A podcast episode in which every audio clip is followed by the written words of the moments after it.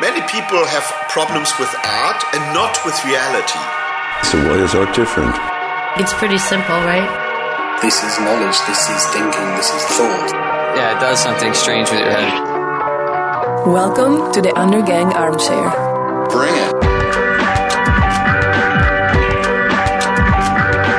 Welcome to the Undergang Armchair. My name is Ando.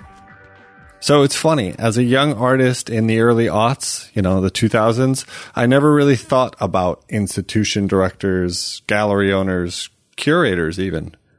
I knew that they existed. I had heard of such a thing, but I'd never really thought about their role in the art world. All I really thought about was art and artists, around and around. And it's of course super naive, but uh, on another level, it kind of made sense art school is called art school. It's about artists. There is no educational institute for gallerists. And when you talk about art history, you're still talking about artists. So I'm a bit ashamed to say it's only recently that I've begun to think about curators, art historians, institution directors. I have, of course, worked around these people for a long time now, but for some reason they just seem secondary to, to the artistic practice to me. And obviously people agree with me. They will to their grave, but I'm starting to reach a point where I'm seeing it a little differently. And that's why we've had a little run here for the last few months on the show of people uh, who are movers and shakers in the art world. They are not artists, but they are arguably just as important. Regardless of what you feel, you should know these people if you're interested in the art world. They do a lot. And so I have the great pleasure of introducing you to one of the good ones here. That's Merete Jankowski. She's on the show today. She's the director of one of the coolest and most interesting exhibition spaces here in Copenhagen called Overgaden. I think she explains it herself pretty well, but for those who don't know, Overgaden is a premier place for up and coming and also kind of mid-career artists to show work, and it's open and free for everybody. It's a, it's an exhibition hall they have a really solid history of showing work that nobody else will and uh, have really worked up a name for themselves in that sense. I don't know anyone else here in town who does what they do. But I will let Merete tell you about the rest. So it's application season here in Denmark, and I imagine that all you artists and uh, art people are slaving over your applications to the state, just as I am. So for those of you guys who aren't here in Denmark, once a year there is a deadline, an open call for uh, funding for artists. It's uh, it's not tied to any exhibition schedule. It's not tied to anything. It's just money to continue being an artist. And I'd say it's probably the biggest application of the year. I've gone ahead and applied for many years in a row now. No luck so far, but uh, you have to do it. It's part of the game here you know, and argue all you want against the situation and, uh, and normalization of the arts, writing applications is just part of it. And, uh, you know, at this point, I'd even argue they make you a better artist, strangely enough. I'll tell you this every year I look back at what I wrote the year before and I think, Jesus Christ. That's right. So these applications are due tomorrow and they only come once a year. So get going. Yeah. Well, good luck to us all. We'll hear back from them in about 12 weeks. In the meantime, enjoy my talk with Merete Jankowski.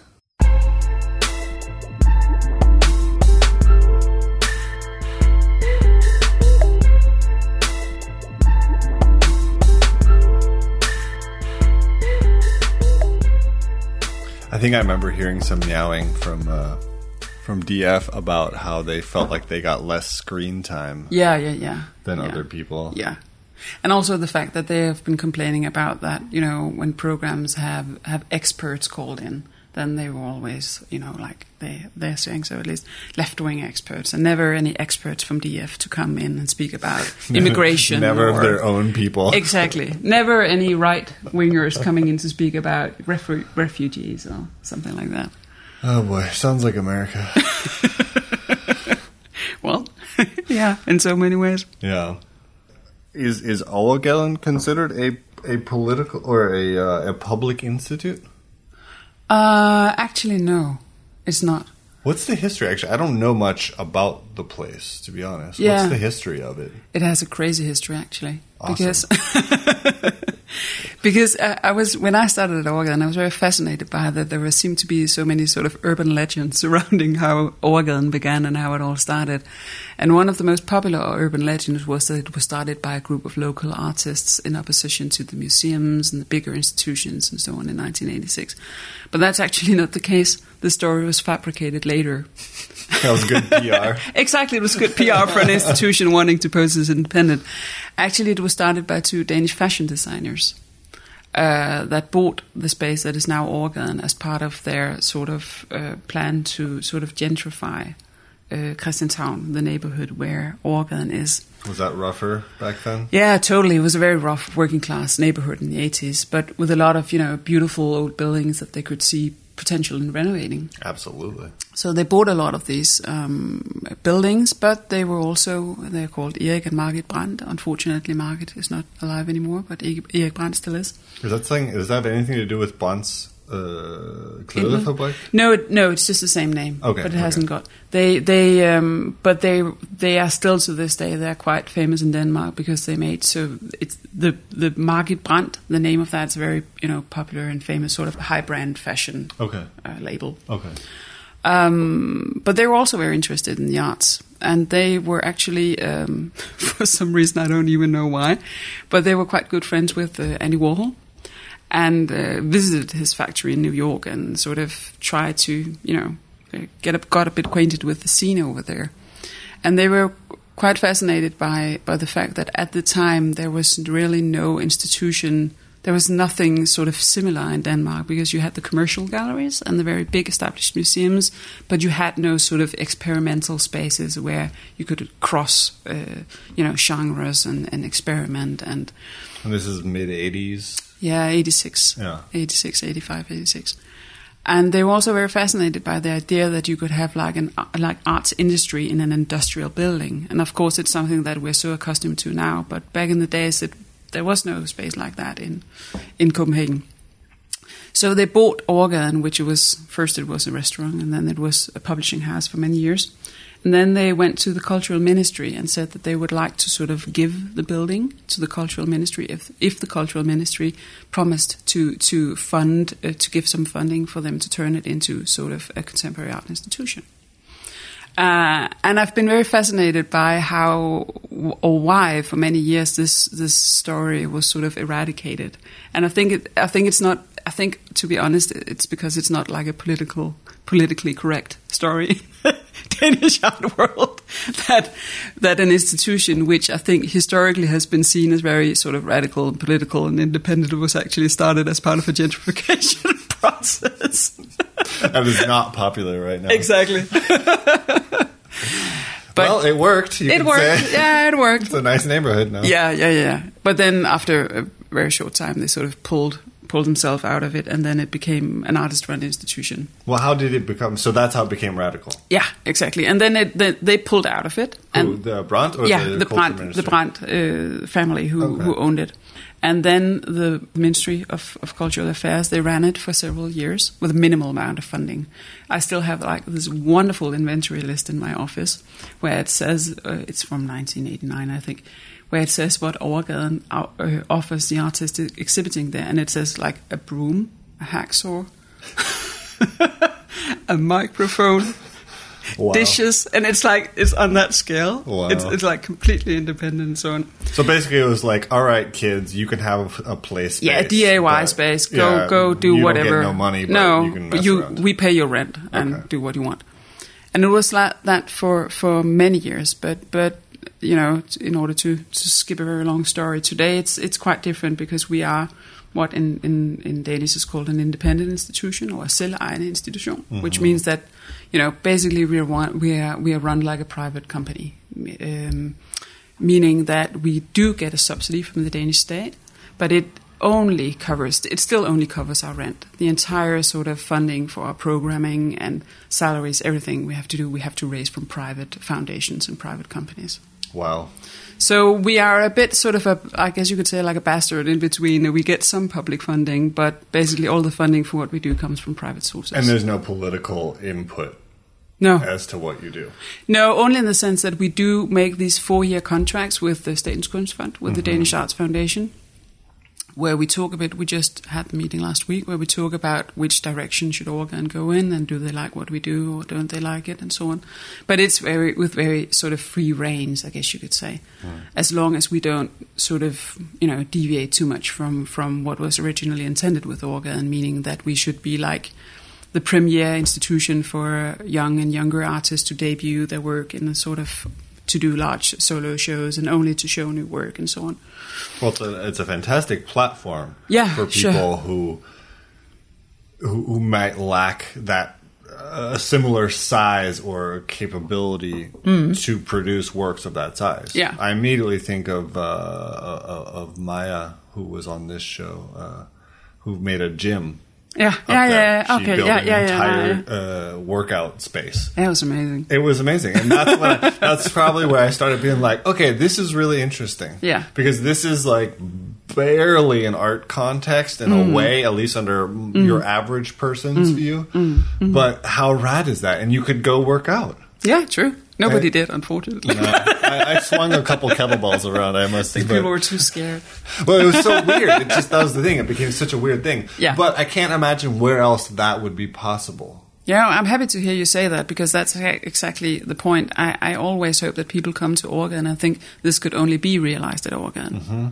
Because we are set in the world to show what somehow, you know, is difficult for other institutions to contain. Hmm. That doesn't mean that we don't also do, you know, painting shows or drawing shows and so on, but, but at least we, we sort of try to present work. We, we I always when when we start working with the artists, I always tell them that our point of departure, where we start, should should be them making their dream show. What would you like to do if nobody told you no? And then after that, I tell them no many times. Yeah, we don't mind for that. but we always try to start out with you know them having no commercial pressure and not having any sort of responsibility to cater to a large you know broad audience ranging from kids to elderly people and so on all of the pressures that they might experience in, in Right. museum context and so on But you must have to take some consideration for audience uh, numbers. sure we do sure yeah and a lot actually How how is it balancing that?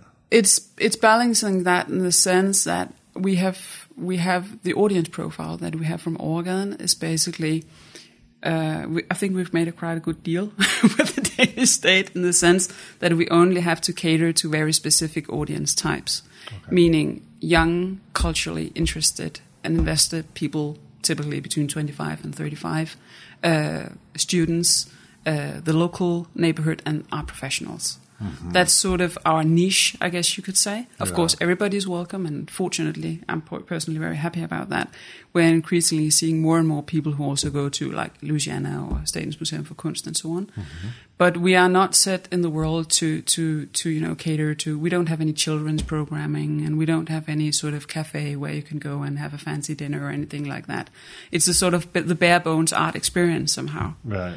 Um, and sometimes people are asking me like, "Wouldn't you like to have a cafe?" and so on. And, and no, we wouldn't because it's not what it, it's not that kind of art experience we're set in the world to deliver. It doesn't seem to fit. No, no, no, Somehow. not at all. And there's a cafe every you Exactly. know, 22 Exactly. feet all around it. Yeah, Yeah, I mean, it, it's true. And somehow the institution has become separated from the other ones, not just in the sense that it's very unique. And, and that's kind of what I really loved about it. When I first moved here, the, you know, one of the first things I went to see, maybe the first thing I saw at Overgaden was the, uh, the book fair, the self-made, what do you, what do you guys call it? uh, it was called. Uh, we don't have it anymore, but it was called. Um, actually, think we'd call it something very basic. Know, it was like zine. It wasn't zine fair, but it was No, like no, no. do-it-yourself yeah, yeah, yeah. books, Exactly. Yeah.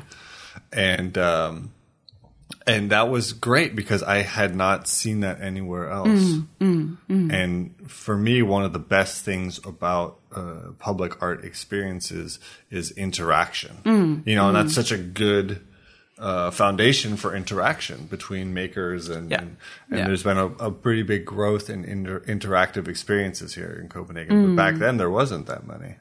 No, and but but I think it's also you know it's it's a very tricky thing because I mean I um, I actually decided to close down this annual book um, festival and and I liked it a lot and a lot of people had liked it a lot, but I also think that that there are two things I think you have to be very aware of when you run a space like Overgaden. Once one uh, first thing is I think you have to be very aware of when formats have somehow exhausted themselves. The book fair had been running for for ten years straight with the same people for the same people. And I think exactly what you're saying there was actually what I thought the book festival lacked. It lacked an audience that was not, you know, the same audience always coming anyway. There wasn't a lot of people there. I'll, exactly. give you that. Yeah. But uh, that's something I'm very interested in with Overgaden. That is sort of, yeah, we might do sort of shows that may seem, you know, avant-garde or strange or so on to, to sort of many, many non-art professional people.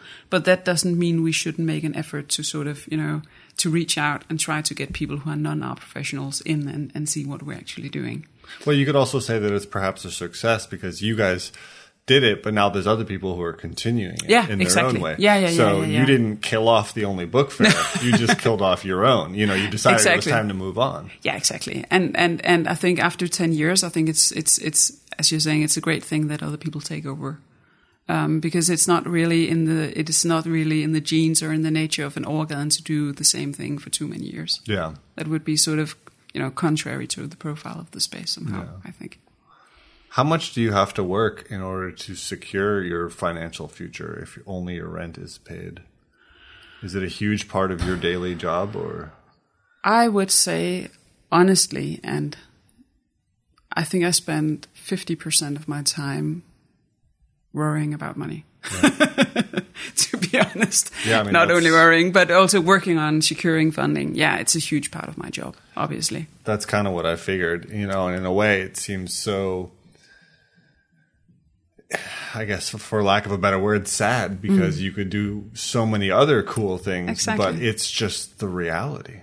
It's just the reality, and I also have to say that without sounding like you know some kind of capitalist idealist here, I also think it's it's not it's not all bad because I actually think many of the private foundations that cater to the arts in Denmark are a lot more progressive than the Danish state hmm. is, hmm. and are much more open to to sort of experimental work and and much easier to collaborate for an, with for an institution than Overgaden than the state or the municipality is. All right. So so I don't know. It's it's it's. I think we're fortunate in Denmark in that sense that not only do we have a generous state system, state funding for the arts, but we also have a huge variety of of, of private funds. Meaning that if if I have a project that I'd like funding for, and the Danish state says that they don't want to fund it, well, then I have so many other people to turn to, many other institutions to turn to, and well, chances are that one of them will like the project. Hmm. So I think I, I actually very much like that it, it has changed so much because just like five, ten years ago, if the state didn't like your project, well, too bad for you. Then Go there was home. nobody else to. then you couldn't turn anywhere else. Yeah. Um, and I have to say, we have a very good um, working relationships with many of these private foundations because actually they they sort of many of them meddle a lot less than the Danish state meddles. Well, I mean, uh, you know, a, a dynamic funding situation Exactly. is clearly going to be better than a one-directional. You know, one of the one of the cornerstones of business they always say is don't have one customer. Exactly. Yeah, and, yeah. Mm. and and that applies, I guess, for anything. And the honest truth is, I think a lot the state plays such a large role that a lot of people just don't even ask for money elsewhere It's true. and and you know we are guilty of that too you know i would like to write some applications to private funds for some money and i haven't mm. done it yet. Mm, mm, you know and so uh, you know that you have to remember that it's a changing situation. The state is slowly backing out but there is other ways of securing funding. Yeah, and I also think that was why when we were to- talking earlier about sort of the the state of many of the smaller independent run artist spaces, I think that's the big flaw there somehow because there hasn't really, as far as I know or as far as I can see, there hasn't really been any effort put into securing an ecosystem for these spaces. Because as soon as sort of public money runs out, then well, nobody knows what to do. yep Um, but yeah, I uh, And in a sense, you can say that's that is there is some sense to a dog eat dog world in that quality floats up and hard work floats up, and you know, s- you know, I sound like such an American. when I talk like this. Well, but, no, no, no, I know but you, you know, there is something about that kind of dynamic situation, Yeah. which creates some sort of updraft, which uh, means a lot of people don't make it, but some sort of quality rises. Yeah. You know, maybe it's Yeah. not as diverse as you'd want, et cetera, et cetera, et cetera. But, uh, you know, that is the reality of it. And that, you know, if you have success finding money, Hmm. you have success in, in doing your work. Yeah, exactly. What it is you want to do. Yeah, exactly. Also because I think that I and I don't want to idealize that system too much either, but also the fact that I think we're actually in the state in Denmark at the moment with private funding that I mean if I have to get money, which I do all the time from the Danish state for our programming, then I have to make these huge applications and you know Oh God, that's such a detailing and in the ass. reporting and so on. But with many of the private foundations, it's a matter of us sitting down and having a cup of coffee, and then I'm telling about the telling them about the project, and they're saying, "Oh well, that sounds interesting. Here's the money." I mean, Yeah. it's a much more sort of. I wouldn't actually say humane, but on some level, it's, Well, it's, more- anti-bureaucracy, Exactly. right? Yeah, and yeah, you yeah. spend so much sense. time dealing Yeah, with bureaucracy. Exactly. Yeah. And it's more face to face. Yeah, and more honest in a way. Yeah. Because I think it's more honest because because there's no sort of trying to hide behind a system or hide behind le- legislation. With many of the private foundations, um, the people who sort of made the foundations are also the ones running it, and it's a matter of personal taste for them. And somehow I can better relate to some guy, to sitting down with a guy and he's looking me in, in the eye and saying, "Well." I just don't like your project. Right. Than than than me getting a letter from the Danish state on four pages saying that according to paragraph B, we cannot give you blah blah blah blah blah Right, blah. right. You know, it's it's it's What does it mean?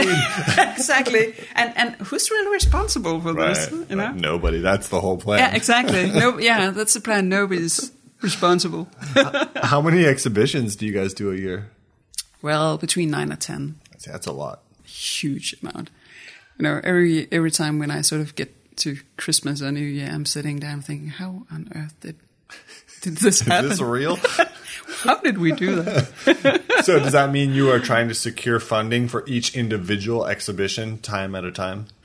Actually, it's sort of, as I'm always saying, it's some kind of, you know, choreography, mm. I'd say, because I know, to be honest, I know which, I, I have normal, normally I have sort of a fair idea of how much money each, each individual exhibition will be able to raise.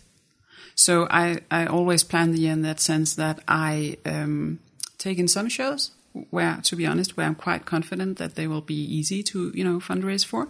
And I, part of the reason why I'm doing that is because then I know that I can do some shows that nobody will fund. it's sort of again, it's just That's like smart. a business model, you know. Yeah, sure. it's it's a matter of you know, uh, I, I I I guess along with with the programming of the year, there's also the financial programming, meaning there's okay, these two or three shows they will be able to pay for the the other shows basically. Right. So that's that's also a part of part of the planning, yeah. Because That's smart. because obviously it's i mean getting somebody to to fund a uh, solo the first solo show of a danish conceptual artist in his or her late 20s i mean that's not going to happen Right. right. But something a little more uh, interesting uh, to to in their eyes profile.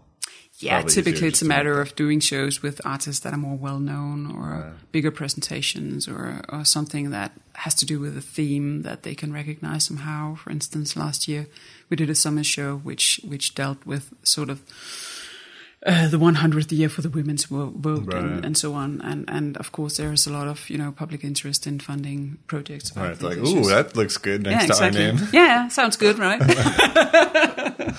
Well, what do you see as the state backs out? You know, everyone agrees that in the last 10 years, the state has been slowly funding less and less.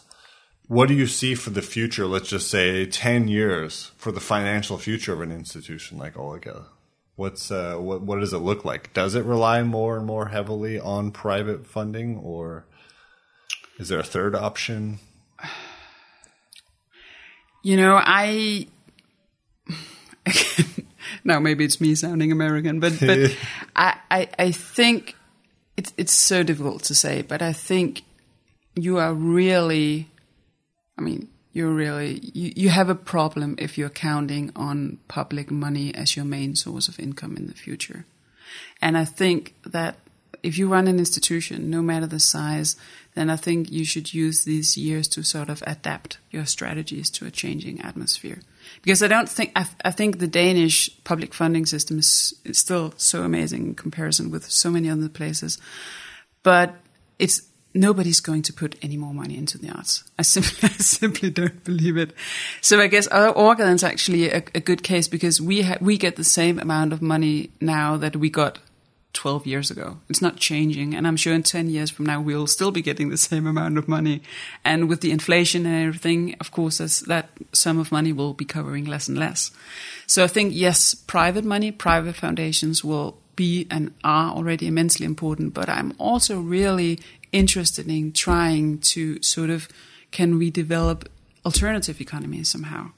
And I don't really have any sort of brand ideas how to do that. But for instance, with many of these smaller spaces that we talked about earlier, I'm a bit puzzled by why are not more of these spaces looking into you know things like crowdfunding or or doing something which the space that was called emo did a few years ago, where they were sort of part commercial gallery, part alternative space, and so on.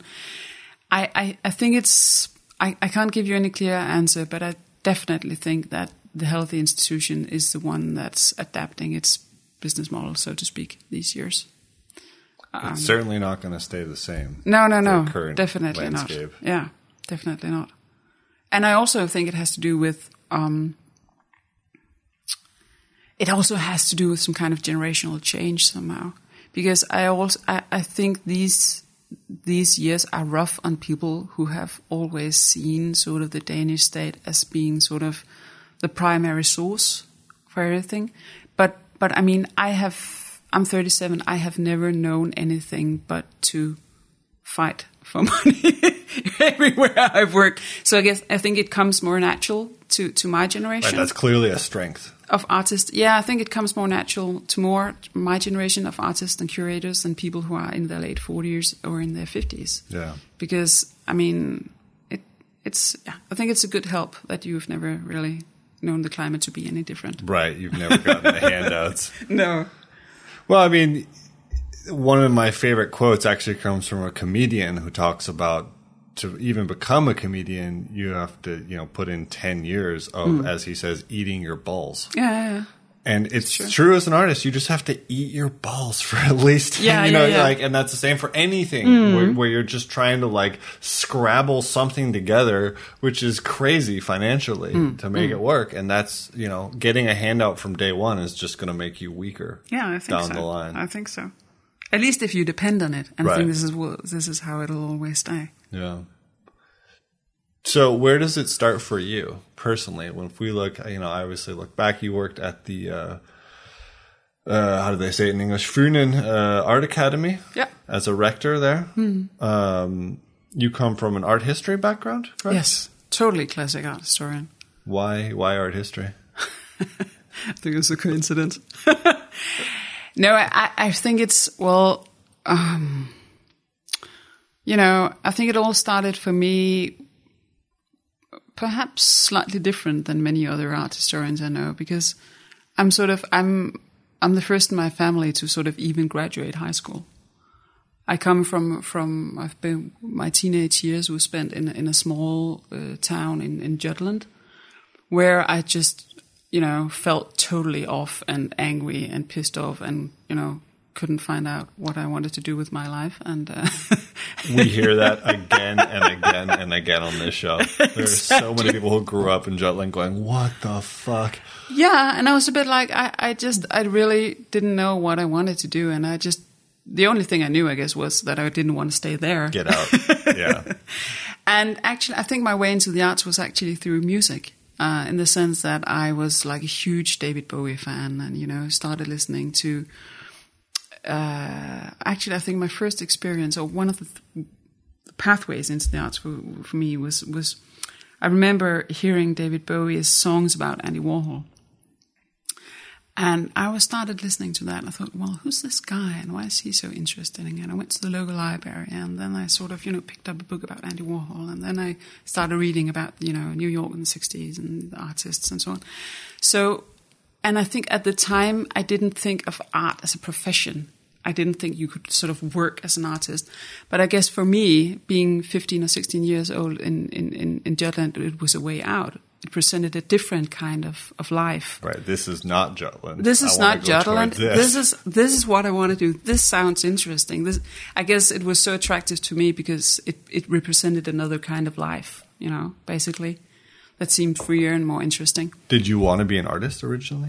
No, I didn't. I didn't. I, I've always had this sort of, um, I don't know. I've, I've always, I guess you could, I guess you could say, I considered myself more of an observer or a hmm. commentator hmm. on the arts than somebody practicing it because I always felt that so many people are doing so many fantastic things. There's no need for me to contribute. There's plenty to grab onto. So that was, how, I guess, how it all started for me. It, as a way out, as a you know, and then you understood that there's a, a, a trajectory which includes education. yeah and then, exactly you know, then then i had you know met some people who were also into the arts and um, well i just wanted to go on studying art and then i said well then i thought well at least if i go to university then you know somebody will give me a small stipend to study it for six years yeah. but no it's it's i've i've always been an extremely unstrategic person so i guess i just stumbled into it as as most of us do. I mean, I don't think anybody in the beginning imagines that art is a career.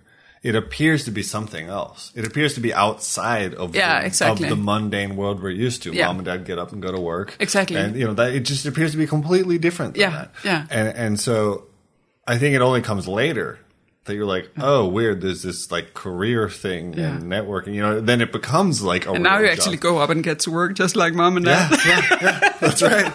That's right. And if you don't, you're gonna lose. yeah exactly Yeah, and hard work, and you know the whole it all comes around again. But I don't think anybody recognizes that in the beginning. Hopefully not. I, at least uh, if they do, I think they make horrible artists. Yeah, and it's just a terrible career choice if you're in it for the job. Yeah, yeah. Uh, but so you came to study here in Copenhagen, Yes, I did. Yeah, and that when I. I imagine blew the door off of everything, and you were like, "Finally, I'm here. I'm doing it." Yeah, because it was such a yeah, but again in a very uncareer minded way because it was not just you know was the arts and it was you know I'm gay and coming from a small town in Jutland and coming here and finally you could lead a lead a gay lifestyle and you could go to the arts and you could you I mean it was just like a And you knew all this table. earlier Yes, before you yes, left. Yeah. Oh man. So I it was just, imagine the relief. you know, a, a buffet table of you know all the dishes dishes you had always dreamed of eating but could never have before. Yeah. Yeah. And but then for me, I mean, the arts and getting into the professional art art world, it was very sort of a friend based thing, I guess you could say to me, because when I started uh, studying art history, I had many friends. It was coincidentally, I had many friends who started in the art academy. So we just, you know, did like small, stupid projects together, and, and I don't think that's a coincidence. no. oh well, it wasn't planned for. well, what I mean is like you know, it becomes a a, a lifestyle in the least Yeah. shitty version of that word. Yeah, exactly. You know, where Yeah. it's not you're not really thinking about where it's going to go, but you're just enjoying your life. You're doing the things you want Yeah. to do, the things that are exactly. interesting, the thing you know, the people you want to hang out with. And then later you think, oh shit, I got to pay rent somehow Yeah, at some point. Yeah. But you know, it just comes naturally with the interest. Yeah, true. You know, when you're 19, you just follow your nose. Hey, that looks cool. What's going on over there? Yeah, You I want to? Be part of that. Yeah. Yeah, sure. And uh, you know, and then things blow your mind too when you're that age. Things happen, you know, which kick open doors which had never been opened in your head before. Yeah, it's true. And I can somehow, sometimes, you know, I can still, this may, might be such a cliche thing to say, but I can somehow still sometimes miss that kind of, you know, innocence because obviously now when, when I make shows, I'm still, I'm super interested in the arts, of course, but I do think about audience figures and funding and uh, how will the press angle on that be and how will it be received. And I mean, and when, when we were standing back in the days in some kind of, you know, shitty basement doing something, we didn't know or even think about, you know, audience or funding or money or press or, you know, But that. remember, you did dream about Yeah. having more resources. I did. so that's the trade-off. That is the trade-off. But I know. true. I mean, that's the thing. You do become uh, jaded by reality. Yeah, it's true. Uh, but where there's just no. I mean, fighting that is the end. You're never going to No. win. No, no, So you might as well just do that. do the best you can. Yeah, and as I've yeah, and and and the way I think about it at least is if you can just keep a mindset, which I'm trying at least to keep that mindset, you always have to remind yourself that you're doing it for the art. When you are having this uh, three hour long meeting with a bank for them to give you like a small amount of money, you're still doing it for the art. Right. And I think that's sort sort of what you have to hold on to somehow. Yeah. And you must savor your victories, Yeah, true. however small they might be. Yeah, yeah, yeah, exactly. And sort of, you know, think that, well, it's a good thing that they spend their money on the art and not some kind of, you know, buying a big new house in Hellerup or something like that. Yep. Do you? Um, I, I mean, I imagine the next big bridge for you was graduation, Yeah. because then you're thrown into the real world. Yeah, yeah, yeah, yeah. What did you? Had you lost some of your naivete at that point? Were you like, "Oh shit, I got to deal with this now"? Well, uh, to be honest, it was it, that also happened kind of you know haphazard. because while I was studying, I I had a few jobs. I was working in a gallery and and doing you know getting acquainted with the art professional world. So I- Anyone we know? yeah, I was working at the time for the gallery called Tom Christoffersen. Um, just when he was starting out, and I had a great few there, years there, and did some smaller curated projects around town. So I was becoming acquainted with the professional art scene at the time. But then, um, before I graduated, I actually got a job at the Danish Arts Foundation. I remember they were actually I got the job before I graduated, and they told me like, so you can get the job if you finish your thesis in a month. And I was a bit like, but I can't do that. Do you want the job or don't you want the job?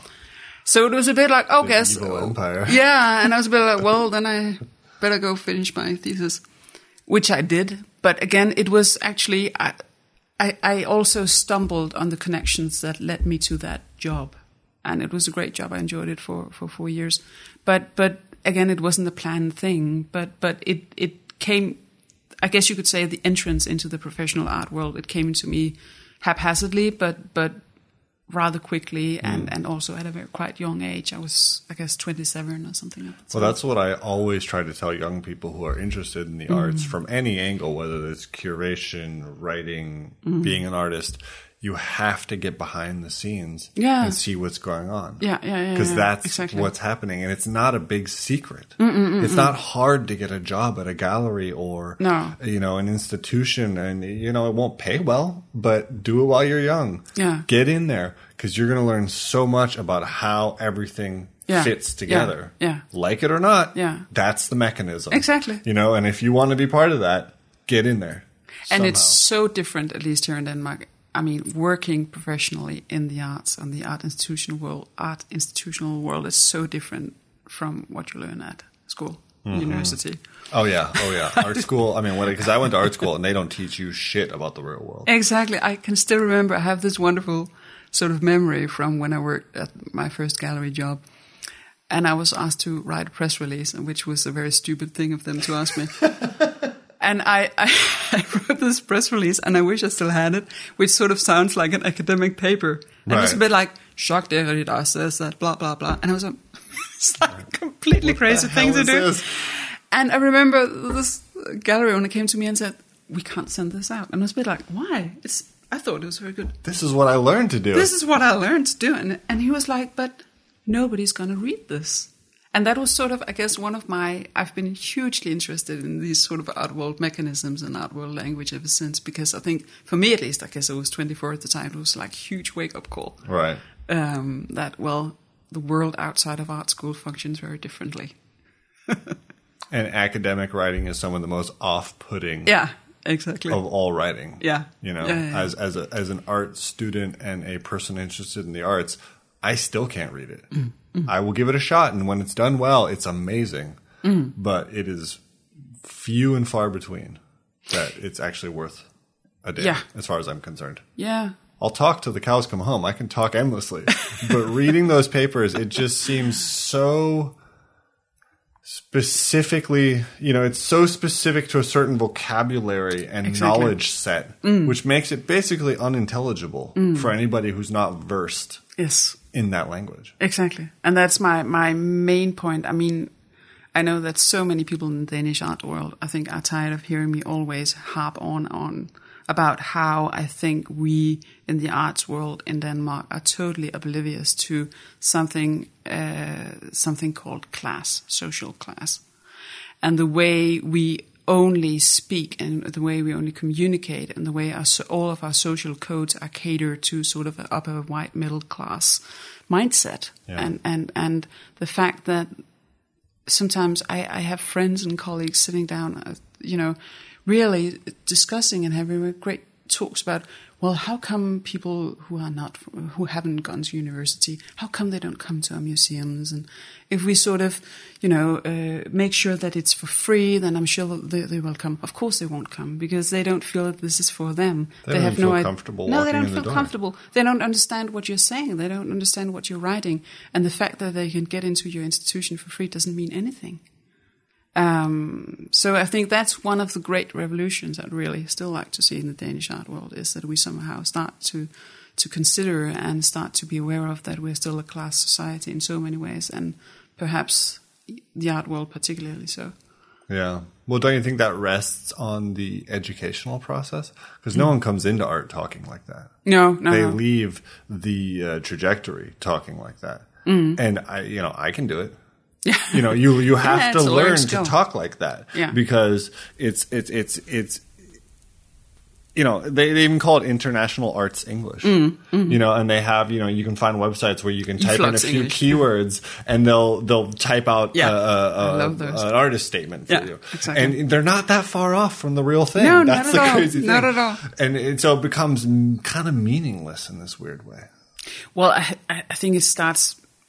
The point is, I think it it starts, of course, way before art school or university. I mean, there was a huge study conducted a few a few years ago about the art schools and art academies in Scandinavia, and I can't remember the exact figure, but it was something like eighty-five or ninety percent of young people going into Scandinavian art schools who are from an upper middle class background themselves. Working class kids don't go to art school in Scandinavia Right. and that's obviously why they reproduce sort of the values and the culture and so on that they you know that they're brought up with obviously Yeah. and it's the same in, in university i mean most of the people i studied with had parents who were you know academics themselves i had like a great moment when i got into university and i was i had no money and i thought it was i was very impressed and very scared by being at university at all and I was sitting there uh, speaking to, to one of my fellow students, and, and we had to buy a lot of new books. Um, and I remember saying, Oh, it's so expensive that we have to buy all these new books. And she just looked at me and says, Well, I just borrow my mom's. And, and I've never forgotten that because, of course, she said it in the best possible way, but that really made it clear to me well, that's a key difference between me and you. Yeah. Because That's your foundation. Exactly. I mean, I have a mother who doesn't read English. It's it's that's sort of a Dane, Right. quite a different. Right. And and it's it's all good, but but I think that that we should have a larger awareness of what these things mean for how we constitute the art world, I absolutely agree. especially artists and art institutions wanting to engage, you know, with art, with social issues and political issues Right. and so on. Right, and it's you're, we're in danger of making ourselves irrelevant. Exactly. On any sort of um, what do you want to say societal scale? Yeah. And I think the question is, I don't want to sound, you know, it's like some kind of, you know, doomsday prophecy here, but but the question is whether we aren't already irrelevant, or To at least, uh, yeah, to most are. people we are, and you can see it on a political level. And and I think if we want to to to become more politically relevant, it's absolutely crucial that we somehow break this bubble. Hmm. I guess to to to people outside of our own world instead of complaining about why they don't understand us. Do you have any ideas about how to go about this?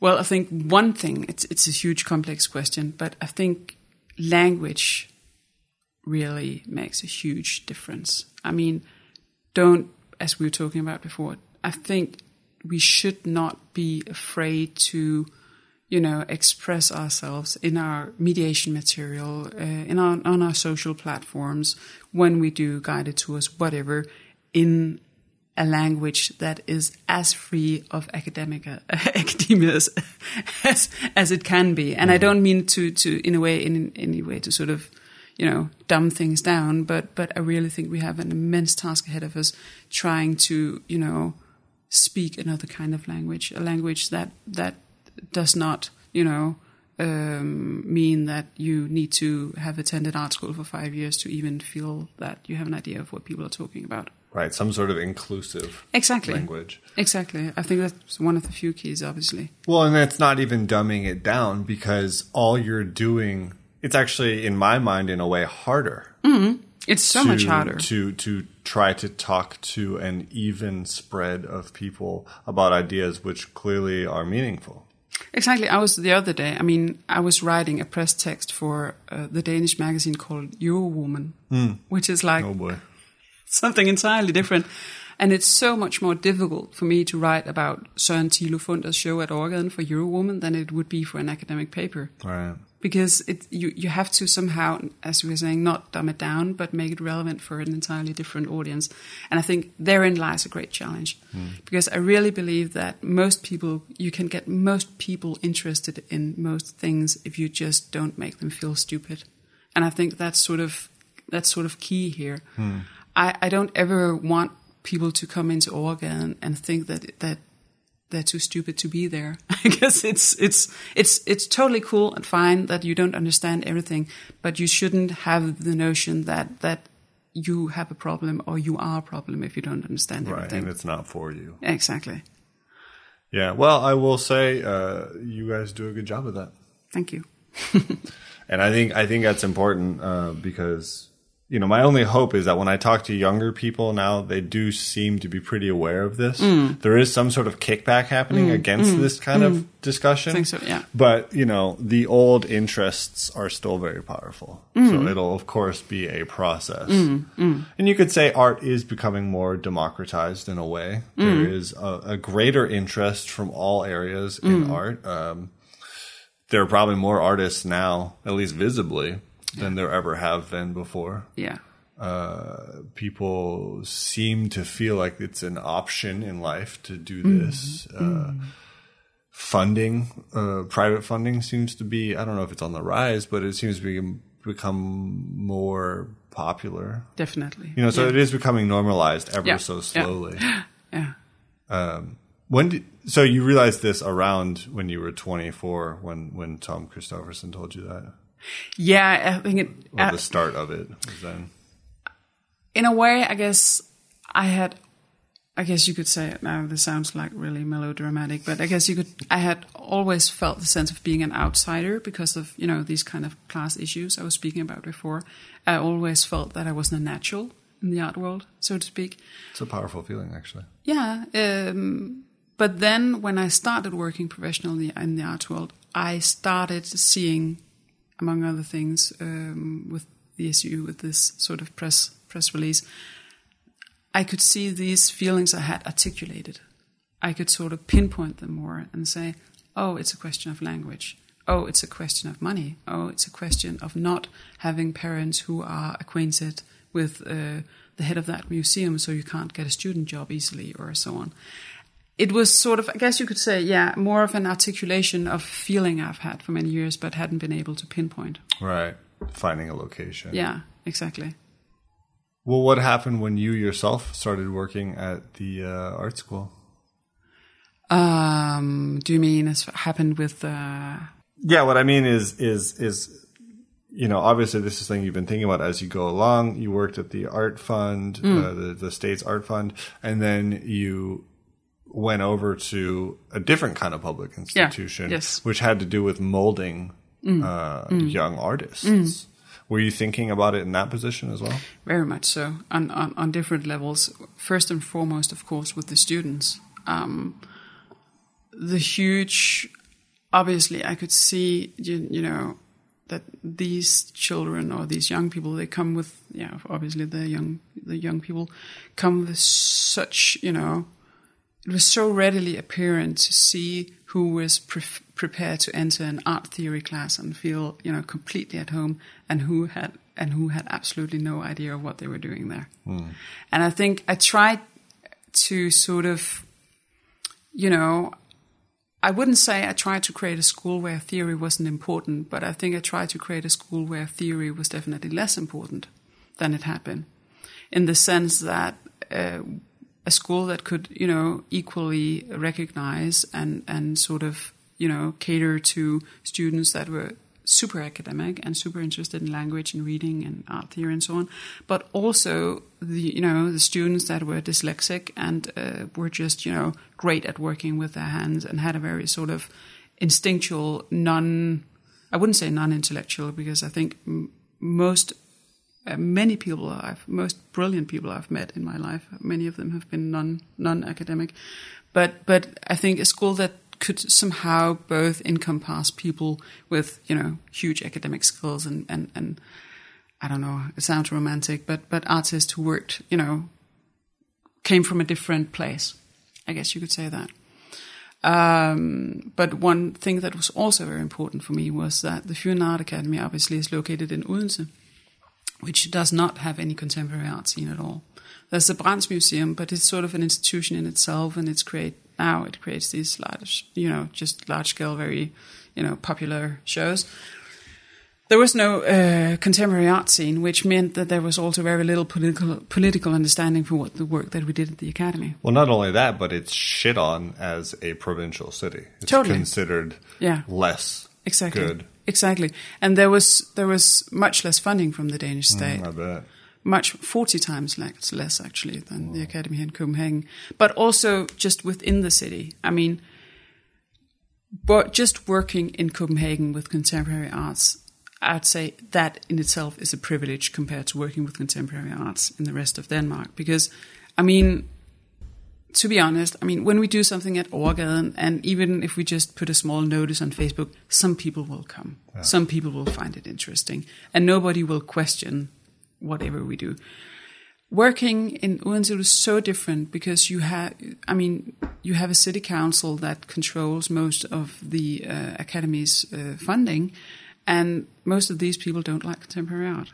So it's a completely different.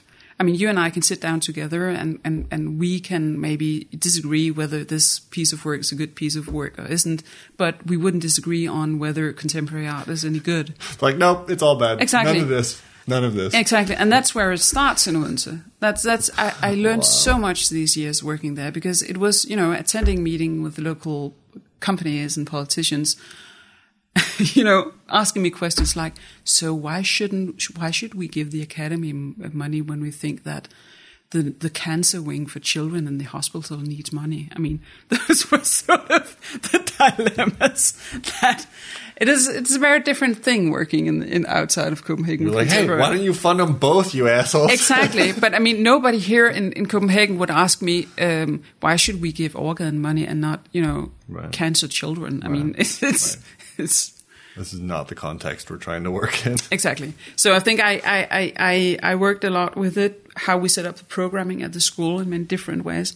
Also by emphasizing that instead of, you know, going on exchange years to other academies and art schools, then you could go on internships with actual artists to work with them and get a, as you said before, a feel of the professional art world. But yeah, but also it was it was a great learning experience. Uh, also to work in a city that, at the time at least, definitely didn't like contemporary art very much.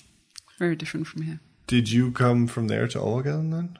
Yes, I did. Yes. So how did that happen? What was the process of ending up?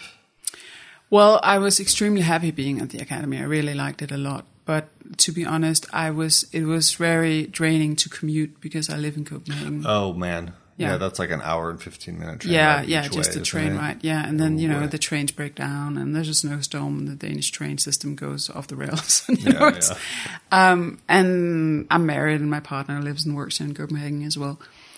Um, so actually, I I I wanted to come back to Copenhagen in that sense for that regard, but I've always also had a very soft spot for org- Overgaden. It was always ever since I started working with the arts one of the spaces where I'd like to work. So I sort of uh, yeah, it was just a chance that was too good for me to pass up. So they published the Yeah, job opening. exactly. Yeah. Yeah. yeah, and I applied. Who was the director before you? It was uh, Henriette Bretton-Meyer, who's now a curator at Charlottenborg. Uh, and why did she leave? Why was the job opening up? It's because Overgaden, and I really like it actually. Overgaden, uh, it's part of the sort of the rules of being a director of Overgaden is that you can only be a director for six years. Oh, that's interesting. Yeah. So so Henrietta's time was up simply. Okay. Uh, and I only have six years as a, as program and director of Overgaden as well. And I think it's really great because as a director, you have such great freedom to do what you want, and basically you can do whatever whatever you want. But that also means that after six years, then another person can come in and change everything. That's smart. Yeah, I think it's super smart because that's also, I think, in keeping with Overgaden's nature that Mm. you can do whatever you want basically for six years, but after six years you're kicked out. Someone else the- gets a shot. exactly. Yeah, And so you've been what four years now? three years. Three years. Yeah. Halfway through. How do you how do you think it's going? Three years in. Well, I think it's obviously I, I, I love it a lot. I I- think it's fantastic, but but obviously, um, and I guess it's it's the same for everyone and for every job in the sense that you have to make it your own somehow. Obviously, you start out with a lot of your predecessors' programming and you know how everything is done and so on. Um, but I really like it now because I think it's it's it's working. Not that it didn't work before, but now I think the programming is set up and and all of the ideas that I sort of came to Overgaden with, most of them have been set into motion, and we have secured the funding we need and so on. So I think that finally it's sort of these years, my last three years now, I can finally concentrate on the most exciting stuff, which is, of course, making exhibitions and programming and not worrying too much about funding or whether the roof will fall off the building or, you know, all of those more boring director issues you also have to deal with. Sure. Are you uh, are you remembering to have fun? Ah, that's a good question. I don't know. I mean, it's it's it's. I have this kind of. I I think it's sometimes people ask me, "Oh, don't you miss having more time to curate, or don't you miss having more time to write?" But I guess I I have a certain mindset. Um, may, maybe I don't know. Maybe I was a janitor in a past life or something like that. Because I really love that my job is to make everything work.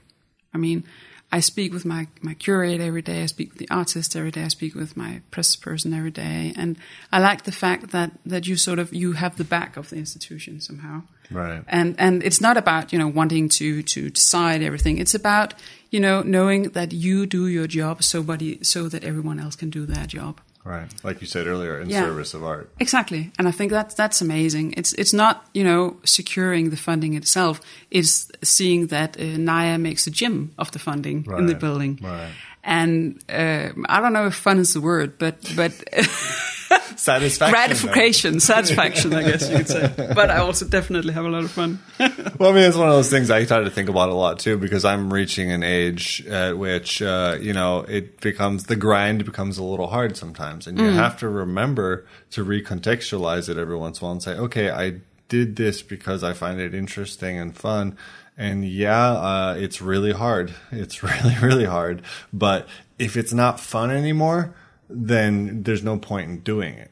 Right. I mean, the whole mm. point was to live a life like when we were 19, where you just Yeah, follow yeah. your nose Yeah, and you're, yeah. you're you're doing whatever's interesting mm. and and it's it's kind of easy you know as you go into your 30s to mm. to to lose that in your in the in the grind just to stay alive to keep your head above water and to keep going It's true, but but I think for me, it's it's what's very important for me is to sort of keep the feeling that I'm doing what makes the most sense to me to do. I mean, I don't have a career plan. I've never had a career plan, and I always become very skeptical when I meet people our age, saying, "Oh, and after this job, I would like to do this, and I would like to do that." I've always only pursued jobs and projects that I thought sounded fun, hmm. and and Overgaden sounded fun to me, and still sounds fun to me.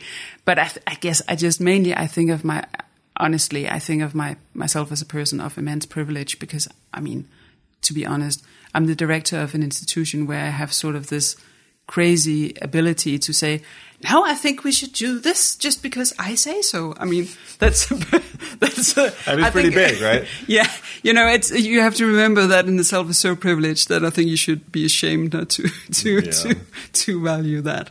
yeah Um, do you i mean you know you're, you're telling me you have no career plan but but do you you know, how much does curation play a role in your job there, or do you leave it mostly to the curators themselves? Uh, the way we work at Overgaden is that the programming is my responsibility. Choosing what are we to, to show there, which shows, which. Do you have open calls, or We- people write applications? Or? Yeah, it's it's a mixture of both. You have we have open calls, and then people send in applications, and I choose which ones we want to work with. Do you build any? Do you take any just because you know an artist individually and you want to have a show with them too? Yes, we do a mixture. I also invite people Okay. to to, but it's a mixture uh, of it. Um, so I basically, of course, I discuss it with my curator and, and most of our staff, but I have the responsibility for the programming that we do, um, not only with the shows, but also what we do as far as you know, critical studies program and lectures and so on, and everything else. And then I work very closely with my my curator and about the realization of the shows. And then after we've sort of, sort of you know made like a sort of a master plan saying this is what we want in this direction and so on, then she's usually much more hands on with the actual realization of the show than I am. But but it's I think we are a very close knit group at, at Overgaden where I think I hope at least everybody thinks that they, they sort of pitch in and contribute where they can. Um, so so I guess you could say that the, the overall responsibility is mine, but much of sort of the hands on work with the shows is done by by Anna, our curator How many people work there? too few. Um, Half as many. yeah, have as many. Actually, we are, what are we? Four people. Yeah. And I'm the only one full time. Oh wow. Yeah. Yeah, I can see what you mean. And then we have, you know, technicians and student workers and so on. But, but as I said before, it's, it's I, I don't, I, I honestly don't have any idea how we pull off the programming that we, maybe we're all going to die of stress in a few years. I don't know. Uh, it seems pretty common for the art world, in a way, you Yeah. know. And of course, doing exciting stuff takes a lot of work. It takes a lot of work. Face yeah. it, face it. That's just the way it is, you know. And like that's uh, you know that's the thing about about this program. Yeah. it's the thing about being an artist. It's the thing about uh, you know anything cool takes takes a fair amount of work, and you're probably not going to get paid very well either. No, no, no, definitely not. I mean, know? I, I have the most amazing staff in the Danish art world, but and I wouldn't know what to do if they came to me and actually demanded money for all the hours that work. To be honest, Right, because you only you know, but but the the trade off is you get to live a life in which you're engaged with the arts at a pretty maximal level, you know, compared to your average person. yes, Uh, the idea of a regular job to me uh, is so horrifying that I will accept uh, a lower standard of living in exchange for doing the stuff I'm mm. interested in. Mm. Mm. You know, and if I was interested in being a lawyer, well, I'd have you know a house, but I, am not, and I won't trade that. I have a very good friend of mine who does like leadership recruiting for a major bank here in Denmark. I think he's always like super concerned for me because once we were talking about my salary and, and he was a bit like, but wait, wait, that there must have been some kind of mistake. It's not possible. It's not possible because I mean you you're a director and you have responsibility for funding and programming and people and so on. You can't get paid that measly amount of money because obviously, when coming from the bank world, it was like, are you Right. insane accepting that kind of pay for the Right. work you do? It's not possible. But so yeah, I think it's yeah. But as you're saying, I think we're very privileged to. I think we're very privileged to be able to get up in the morning and actually believe in what we do. I mean, I think many people don't have that privilege.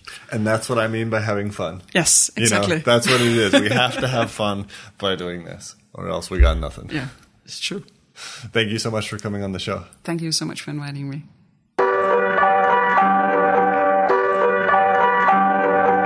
Yes, that was Merete. Really interesting, right? By the way, if anybody does want to help out, the best thing you can do is A, tell a friend, and B, go on there on iTunes or Stitcher or wherever else you find this podcast and leave a little review, put some stars on there, whatever you got to do. That'll help other people find the show tremendously, and we would appreciate it. Thank you for listening to this episode of the Undergang Armchair. The intro and outro music is kindly provided by Johnny Ripper, and today's interstitial music was provided by RC. You can find links to their music and tons of other conversations on our open call level website, undergang.net. The show is produced in part with the kind support of the Danish Arts Council. Thank you for joining us.